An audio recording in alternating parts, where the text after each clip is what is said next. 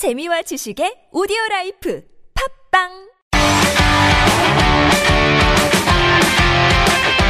너의 body 나의 body 우리 모두 everybody 건강한 body를 위한 팟캐스트. 건강보험 심사평가원과 신체건강 두 남녀가 함께합니다. 장도연과 양세찬의 오케바디 오케이, let's go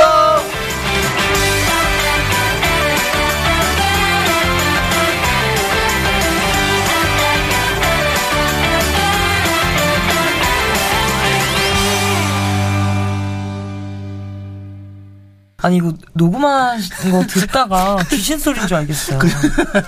안녕하세요. 건강한 여자 장도연입니다. 안녕하세요 건강한 남자 양세찬입니다 네, 우리 화음을 쌌는데 도움을 주고 계시죠? 네. 거의 오케바디 패밀리 같은. 패밀리가 다 됐어요 네, 이 생각한 이미지를 벗어나서 이제 건강한 남편 그리고 좋은 아빠로 이미지로 거듭나게 될 조정치 오빠입니다. 탈바꿈 한다고 탈바꿈 하신 우리 조정지 씨 나오셨습니다 이러는 줄 알고 나 아, 나 실수할까 아, 아닙니다.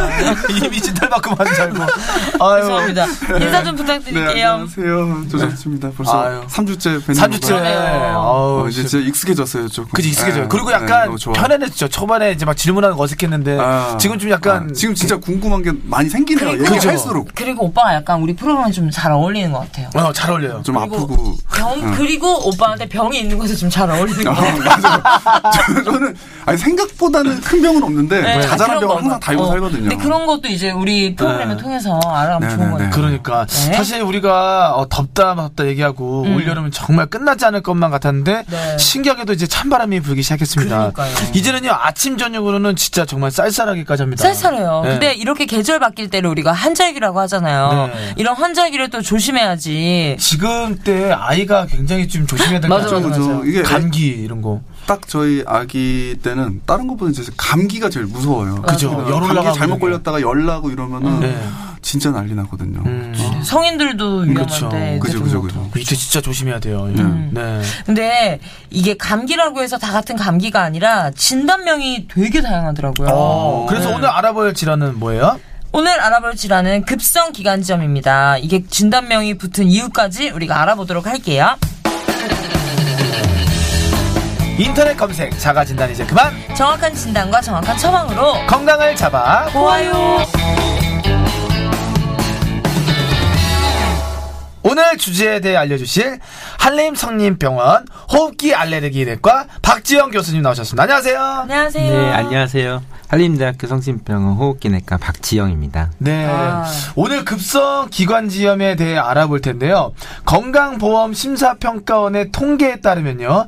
2014년 1510만 5296 명이었던 급성 기관지염 환자는요. 매년 꾸준히 증가해서 2017년 1621만 5270 1명을 기록을 했습니다. 최근 몇 년간 급속하게 환자가 증가했음을 알 수 있는데요. 급성 기관지염이 증가하는 이유가 있을까요, 선생님? 우선은 급성 기관지염이 뭔지 자- 잠깐 말씀드릴게요. 급성 네. 기관지염은 대개 자연 치유되는 급성 하기도 감염 질환으로 기침이 주된 증상이고 대개 경우는 3주 이내에 발병 기간을 가집니다. 객담이 주로 동반되고 어, 전신 동반 증상으로는 몸살, 발열 등의 증상이 있을 수 있습니다. 어, 환자가 늘고 있는 원인은 명확하지 않습니다. 요- 요즘에 이제 공기오염, 미세먼지가 증가하고 있고 또한 노령 인구, 만성 질환 환자 수가 증가하기 때문에 이런 것들이 원인으로 생각해 볼 수 있고요. 또 한 가지는 이제 우리나라가 의료 유- 의료 음, 접근도가 높기 때문에 환자들이 사람들이 병원을 많이 가니까 의사들이 많이 진단을 하는 것도 이유 중에 하나겠습니다. 네, 근데 주위에 보면 증상이 비슷하거든요. 뭐 기침 나고 열 나고 목 아프고 근데 어떤 사람은 이게 편도염이다. 또 어떤 사람은 후두염이다. 또 어떤 사람은 또 급성 기관지염이다. 이렇게 진단명이 다 다르더라고요. 근데 이게 왜 그런 걸까요? 좀 어려운 질문인데 사실 호흡기 내과 전문의도 증상만 가지고는 감기, 기관지염, 폐렴 이거를 100% 구분하는 거는 쉬운 것은 아닙니다. 음. 그 이유가 그런 말씀드린 증상이 서로 유사한 증상을 보일 수 있고 음, 진짜만 가지고는 구분이 어렵고 또 실제로 말씀드린 그런 질환들이 서로 다른 게 아니라 어, 시간에 따라서 악화되어 경증에서 중증으로 질환의 진행 과정일 수도 있기 때문입니다. 그렇다면 선생님 급성 기관지염과 감기의 다른 점이 뭐예요? 우선은 호흡기 감염 질환 용어 정리를 좀 해봐야 될 것 같은데요. 호흡기라고 하면 우리가 숨 쉬는 통로라고 하는데 코, 입, 목 안쪽, 인후두, 성대 이런 걸 포함해서 그런 이게 목 위쪽에 있다고 해서 상기도 호흡기라고 하고요. 어, 성대, 그러니까 소리 내는 성대 밑쪽으로 해서 가슴 쪽을 밑에 있다고 해서 하기도 호흡기라고 합니다. 그래서 이런 성대 위쪽에 있는 상기도 호흡기 감염이라고 하면 가장 흔한 게 감기가 있을 수 있고요. 하기도 감염 중에서는 가장 흔한 것이 이제 급성 기관지염이 되겠습니다.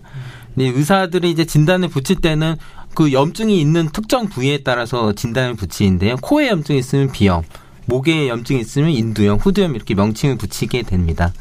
그 중에 이제 상기도 감염 중에 감기라는 것이 제일 흔한데요. 감기라는 거는 정의상 그런 염증이 바이러스 균에 드- 균이 이렇게 감염돼서 콧물, 기침, 인후통 등의 증상들이 대개의 경우 일주일 정도 증상이 지속되고 저절로 호전되는 경증 바이러스 감염 질환을 우리 의사들이 감기라고 하고요.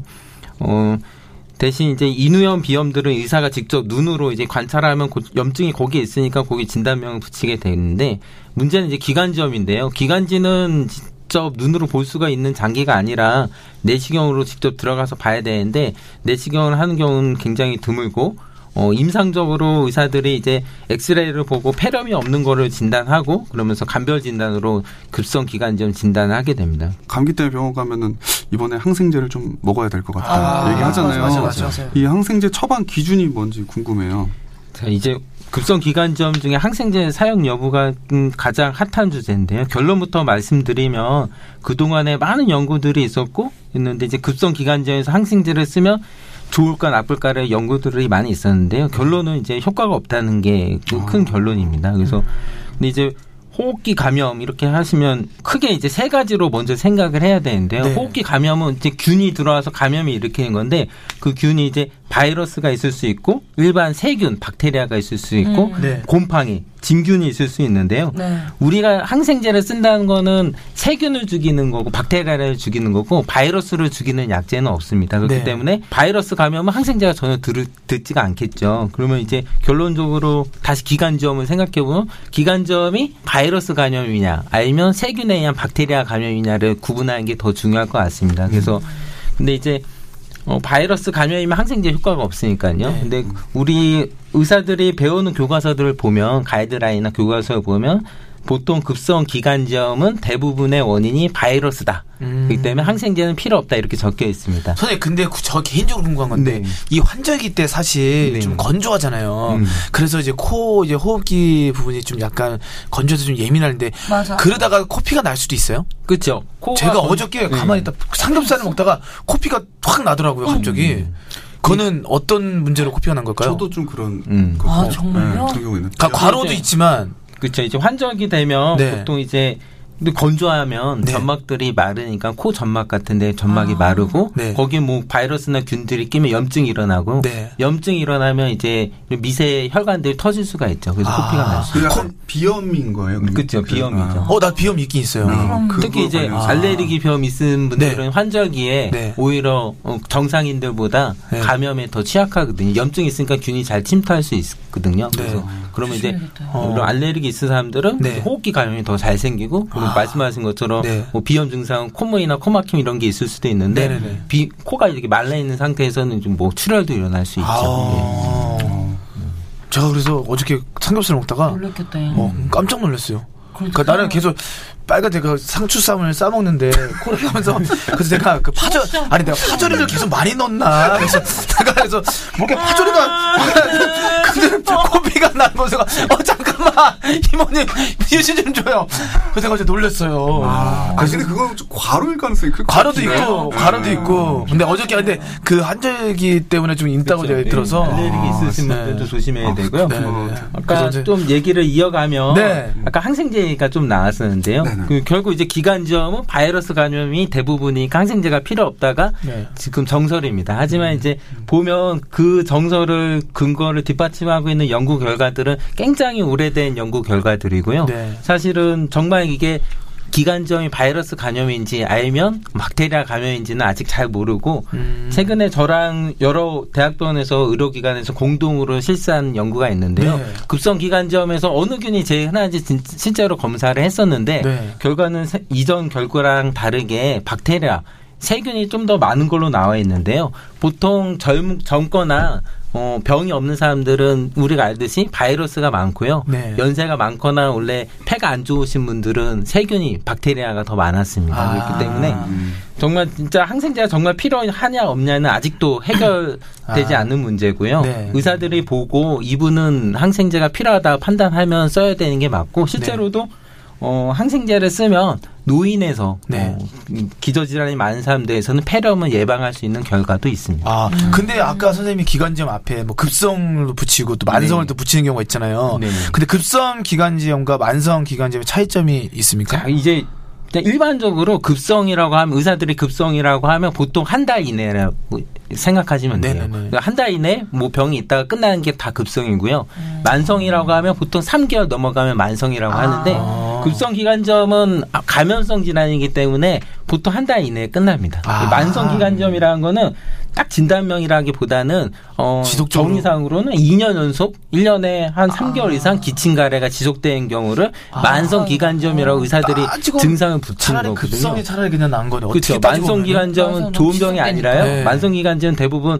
담배를 많이 피시는 분들 네. 그리고 만성 어, 폐쇄성 폐질환이라고 또 어, 폐가 안 좋은 질환들이 있어요. 그래서 그럴 때 붙이는 진단명입니다. 음. 그럼 급성 기관지염인 걸 알아보기 위한 진단법이 있을까요? 자 이제 급성 기관점은 계속 말씀드리는데 진단이 그렇게 쉬운 진단명은 아닙니다. 음, 우리나라 진단명 1위긴 하거든요. 네. 근데 이제 어. 왜 어렵냐? 아까도 말씀드렸다시피 감기랑 폐렴이랑 증상만 가지고 구분할 맞아, 수가 잘 없어서 맞아, 모른다 그러더라고요. 사실 처음에는 감기로 왔다가 기관지염으로 진행하고 맞아, 맞아, 맞아. 안 나와서 폐렴으로. 진행하는 네. 그런 병일 수도 있거든요. 그래서 중요한 거는 어, 의사가 환자를 진찰해서 거- 그때 상황에 가장 맞는 진단명을 붙이고요. 또 중요한 점은 엑스레이를 찍어서 폐렴이 아니라는 걸 증명해야 합니다. 음. 근데 아까 처음에 얘기했을 때 이게 그냥 자연히 치료된다는 말씀이 나왔던 것 같은데 그러면 음. 이 급성 기관지염은 병원에 안 가고 안 그냥. 약안 먹어도 되는 거예요? 네, 맞습니다. 어, 맞는 말씀이고요. 네. 급성 기관지염은 정의상 대부분 저절로 좋아지는 질환이고 아. 어, 바이러스 질환은 처음에 바이러스가 감염 몸에 감염돼 있어도 네. 그 바이러스에 대한 항체가 생기고 면역력이 회복이 되면 저절로 호전되는 질환이고요. 네. 의사들이 처방하는 약제는 질환의 경과를 바꾸기보다는 현재 불편한 거 열이 나면 해열제를 주고 음. 기침을 하면 기침약을 주고 콧물이 나면 콧물이 안 나는 약을 주고 이렇게 증상 치료 약제입니다. 어, 그 마지막으로 급성 기관지염을 예방할 수 있는 방법은 없는 건가요, 선생님? 예. 급성기관점은 감염 질환이거든요. 네. 그래서 일반적으로 감염 질환은 적절한 영양 섭취를 하고 너무 마르지 않아야 됩니다. 그리고 예방 접종을 잘해서 독감 같은 걸 예방하고요. 어, 앞에서 얘기했듯이 전염성 바이러스 이런 세균 질환들은 기침 예절과 손 씻기가 예방과 전파를 막는 첫걸음입니다. 오, 가장 또 기본적인 거가 있네. 자, 지금 지, 지금까지 급성 기관지염에 대해서 알아봤고요. 다음 코너죠. 민간요법도 알아보도록 하겠습니다. 예로부터 전해져 내려오는 민간요법 진짜 효과가 있을까? 건강에 독이 되는 건 아닐까? 걱정과 오해를 풀고 진실을 알아보아요. 아이를 키우다 보니까 네. 약에 더 신경을 쓰게 되는 게 확실한 네. 것 같아요. 예. 약에 또 부작용이 있을까봐 걱정되고 음, 어, 이거 선생님은 어떠세요? 부작용에 대한 거. 예. 뭐저 같은 경우에는 제가 만약에 감기 걸리나 급성 기관지염에 걸리면 네. 저는 이제 저한테 맞는 약이 있거든요. 그래서 아시니까. 네 알고 있으니까 바로 약을 먹는 편이고요. 그걸 안다는 게 어디서 좀 전단을 받으신 거예요? 아니면 선생님은 저는 본인이 이제 몸을 뭐 제가 먹어보니까 어떤 약에는 제가 부작용이 있는지 알고 네. 그렇기 때문에 바로 저는 약을 주로 먹는 편이고요. 네. 약은 길게 먹지는 않습니다. 그래서 음. 필요할 때만 증상 호전을 위해서 먹고 네. 어, 그렇기 때문에 불편한 게 없어지죠. 음. 그럼 이게 자연 치료까지는 아니더라도 이게 감기나 급성 기관지염에 도라지차가 좋다고도 어, 많이 들 도라지 하시잖아요. 예. 그러니까 목이 칼칼하다 싶으면 뭐 도라지 차 한 잔 마셔야겠다 하시는 분들이 계시는데 맞아 도라지도 좋고 목에 좋다고. 네.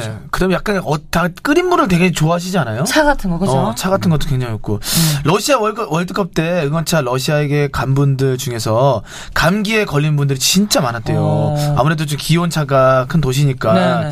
근데 러시아 약국에 가서 감기에 걸렸다, 목이 아프다 이런 증상을 설명했더니 음. 처방해 준 게 레몬차였다고 합니다. 아 진짜로? 네. 들었어요. 레몬차를 줘서 다른 약국에 가봤더니 그랬더니 또 역시 레몬차를 주고. 뭐지? 어. 그래서 이게 아니다. 나 진짜 너- 너무 아프다. 그랬더니 사과차를 하나 더 주더라고요. 어. 뭐야 차집 간 거 아니에요? 어, 찻집이네. 약이 아니라 레몬차, 도라지차, 사과차 이런 차들로 낫나요? 네.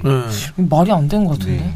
이게 어떻게 되는 거예요? 글쎄요. 그런 따뜻한 차가 뭐 기관지염에 효과가 있다. 어떤 특정 도라지차나 사과차나 어떤 어떤 레몬. 차가 효과가 네. 있다는 과학적으로 잘 설계된 연구는 없는 걸로 저는 알고 있고요. 어. 다만 이제 차를 마시면 그 물을 많이 마시잖아요. 그 수분이 보충되면서 어 객담 객담이 이렇게 묽어져서 잘 배출되고요. 따뜻한 차를 마시면 마실 때 이제 수증기가 기도로 들어가잖아요. 네. 그러면 그 수증기가 들어가서 말라있던 가래가 객담이 아. 녹아서 잘 나오고 어, 기관지는 찬 공기가 별로 좋지가 않습니다. 그래서 따뜻한 따뜻하게. 공기가 기관지로 들어가면 기관지가 또 혈액순환도 잘 되고 가래도 잘 나오고 그러면서 음. 좋아질 수 있는데 음. 목이 심하게 염증이 있는 상태에서 뜨거운 음료를 마시는 거는 오히려 좀 해로울 수가 있기 때문에 아. 너무 뜨거운 음료는 피하시는 게 좋겠습니다. 어, 레몬차 신기하네. 그 테라풀 그때 네. 그것도 레몬 맛이잖아요. 맞아 맞아. 그럼 그것도 맛있어요. 그거 다 시큼한 것들이지 다 대부분. 그러니까 약간 좀 자극적인 걸 주는 건가? 왜냐면 코가 좀 막혀 있으니까 맛을 좀 못 느끼니까 약간 좀 시큼한 걸로 좀 약간 하는 건가? 시큼한 거 먹으면 좀 침 많이 나오니까 목이 덜 마르고. 어. 어 제법 우리 다 박사님 같네요. 어. 이런 얘기 같고 알겠습니다. 아이고. 자 이제 다음 코너로 넘어가 볼까요? 알아두면 피가 되고 살이 되고 건강한 삶이 되는 건강 꿀팁. 환절기 아침 저녁 온도차가 있기 때문에 면역력이 떨어지기 쉽다고 합니다. 이럴 때 각종 질환에 노출되기 쉬운데요. 환절기 건강을 지키기 위해선 뭘 해야 될까요? 어, 아주 기본적이고, 우리도 다 알고 있지만, 이게 습관적으로 하지 않으면 또 안 하게 돼요. 이게 외출 시 손 씻는 아 거. 맞아요. 음. 진짜 신기하게 예전에 이제 그 저희가 많이 해서 그손 세정제 해가지고 많이 하고 그랬는데 맞아요, 맞아요, 맞아요. 그리고 네. 손 씻는 방법도 있잖아요. 그냥 하면 안 되고, 손톱, 여기 안에 맞아. 있는 맞아요. 이것도 다 긁어내고 해야 긁어야 된다고. 되고 뭐 이런다고. 맞아요. 선생님 손 잘 씻으시죠?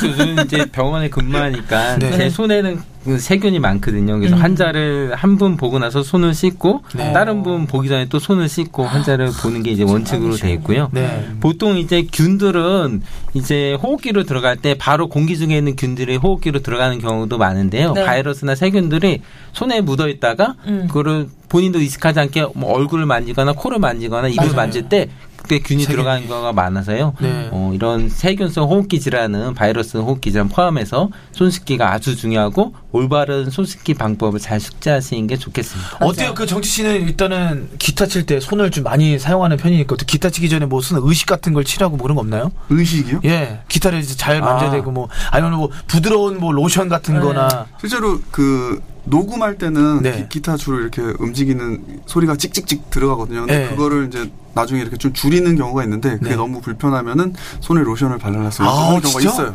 오, 로션을 바르고 녹음하시는구나. 네네네. 그러면 혹시 기타를 떨어뜨려 본 적도 있나요? 절대 없어요.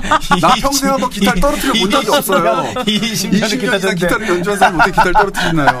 맞습니다. 알겠습니다. 어, 저도 한, 하나 한절기 건강을 지키기 위한 팁을 드리자면요. 네. 이제 우리 다 같이 운동을 해야 됩니다. 아, 운동 중요하죠. 꾸준히 하시고 하루 30분 정도 땀이 맺힐 정도의 운동을 하시고 음. 규칙적인 운동 하셔야 됩니다. 맞죠, 선생님? 네, 맞습니다. 선생님도 뭐 하나 가르쳐 주세요. 스트레스가 굉장히 중요한데요. 음. 스트레스. 어, 군대 갔다 오셨죠? 갔다. 오셨죠. 예, 갔- 군대 가면 보통 다 감기 걸리잖아요. 감기 걸리죠. 가면 그게 이유가 걸리죠. 이제 육체적으로 힘들지만 정신적으로 스트레스를 받으면 우리 면역력이 확 떨어집니다. 그러면 이제 맞아요. 음. 감기에 쉽게 걸리는데요. 이런 여러 연구들에서 이제 스트레스도 호흡기 감염 위험 인자로 알려져 있고요. 이런 스트레스를 잘 해소시키고 건강하게 지내시는 게 좋을 것 같습니다. 네. 네. 궁금한 게 네, 물어보세요. 의사, 의사 라는 직업이 스트레스가 많은 직업이잖아요. 특별히 해소하는 방법. 저요? 네. 뭐 집에서 뭐 컴퓨터 게임도 하고 어, 게임 하세요? 보고, 뭐 하세요? 뭐 배그도 하고 아, 선생님 요즘 친근하다. 친근해요. farming하시는구나.